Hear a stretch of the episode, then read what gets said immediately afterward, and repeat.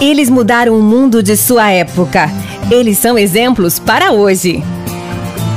E aí, galera do Destrave, tudo bem com vocês?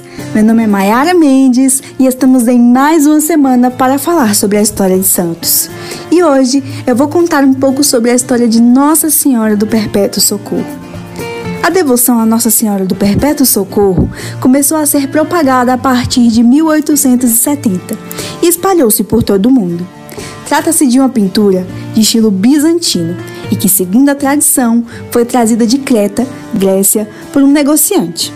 E desde 1499 foi honrada na igreja de São Mateus, em Merulana.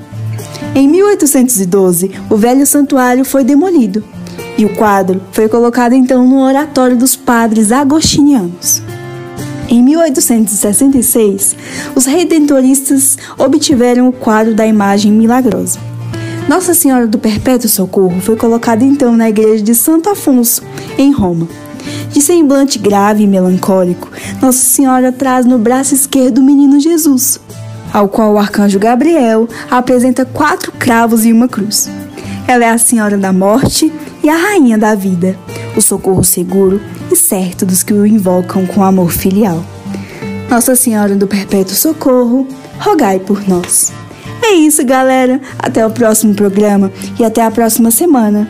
Tchau!